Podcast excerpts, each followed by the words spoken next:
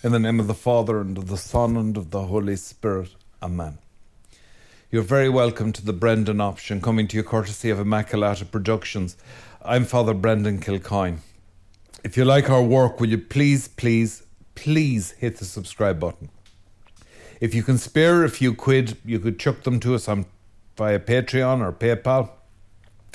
Please keep us in your prayers and if you have a constructive comment to make, you're welcome to make it in the comment box. All we ask for there, by the way, is is that elusive quality known as good manners. Largely we get it. Ay, ay, ay. I'm coming to a topic that just seems to run and run uh, the synod. I mean, no disrespect. And the results of a fashion are starting to come back from uh, consultations. I remember, and there is a point to this digression. I remember when I was doing some research for uh, a degree course I was pursuing in education, and it involved uh, doing uh, something like I think it was eight substantial taped interviews with uh, young guys in the in the school I was teaching in. Uh, it was just after their junior cert. I, I, I think they would have been about sixteen, and it was basically on patrons of power, patrons of influence among them. It was very interesting. There was very there was very little directly published on it. But as part of that, I had to read up on a bit of adolescent psychology, and I was stunned as I, I had never done this. I was stunned as I read the psychology to see in the textbooks stuff I had noticed among the students and hadn't understood. No need to go into detail. It was just, you know, eccentricities as I, as I thought them, bits and pieces. And then it worked the other way. I suppose is is that is that I, as I was questioning the boys on who were the influential people among them, what made you influential, who were the ones who could get others to do their bidding. You, you see the way I was thinking because there are more than there's more than one patron of of power in a school. There are quite there's there are a few they were confirming the textbook again. It was remarkable. For instance, the power uh, interplay before roughly around the age of 15 changes. Uh, sorry, it changes at the age of 15 and it's quite different afterwards. Now, the, the psychology books had said that, but it was, it was almost spooky to hear people talk about it. It, really was, I mean, it wasn't a, an earth shaking discovery. I mean, it wasn't it didn't yield anything remotely, I suppose, original or anything like that. But it was an honest piece of work, and it was a testing of of the um, the commonplaces, the academic commonplaces regarding adolescent adolescent psychology in that at that level. I would view the returns, which in its early days from the synod that we're listening to, in pretty much the same vein what I'm hearing is pretty much what you would expect to hear from a survey of an uncatechized generations. Now, I'll repeat that. Pretty much what you would expect to hear from a survey of barely, I'm not repeating, I'm modifying, barely catechized generations. What about two generations, maybe? Now you're going to say back to me, you're condescending, you're arrogant, you're you're a pig, you're you're a clericalist. Yes, yes, you're a clericalist. You're an ecclesiastical essentialist. How about that? How about that? An ecclesiastical essentialist, right? A cathofascist. We we haven't had decent catechesis for I would say about three generations. Well, two anyway. I mean, I, I mean, it's all right. All right. Look, one of the things that's coming back again and again is, oh, well, we should have, we should have a married priesthood. Okay, fine. Interesting. I don't believe it can be done in the Western Church, but interesting. We should have a married priesthood. We should have women priests. Yeah? But what I'm interested in is the way in which this is being recommended, as if there were obvious and easily um, developed, um, how would you put it, uh, arrangements in the church. As if it's a HR issue almost. As if the church is simply behind the times. But the church's mission transcends the times. The church's teaching transcends the times. The church is founded on our Lord Jesus Christ. Huh. And if you don't understand the role of tradition in Catholicism, you don't understand Catholicism. Yet you're being asked for your view as a Catholic. Now, this is hugely problematic. It's not exclusive to the church. I mean, you've.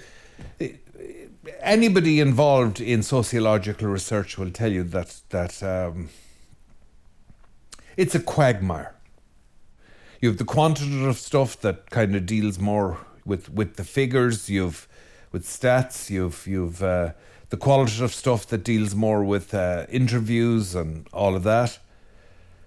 But I mean, people will tell you that even after lengthy interviews conducted impeccably according to the the um, best practice, uh, the only thing you can be absolutely certain of is that you've just received uh, uh, an account of the self image of the person you were interviewing, at least to the extent that they understand it and wish you to understand it.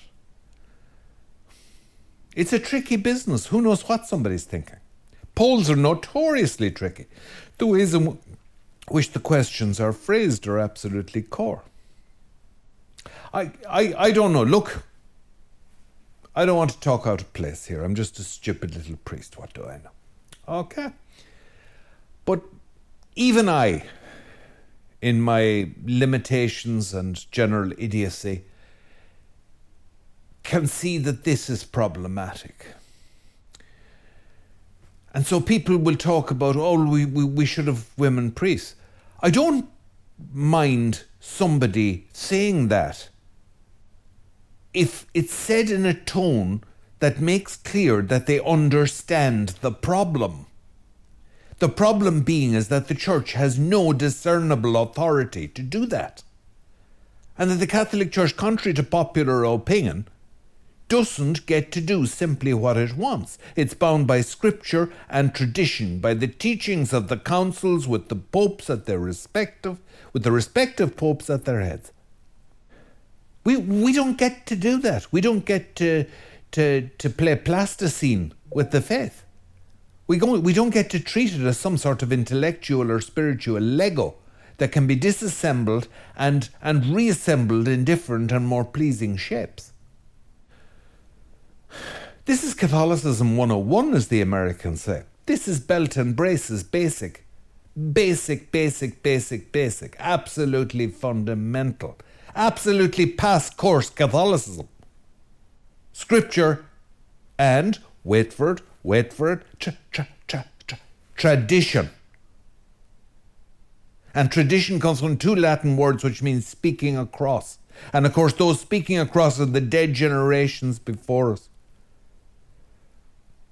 Because in the communion of saints, we're all there in what Chesterton called the democracy of the dead. We're all there. We're not a company. We're not a corporation.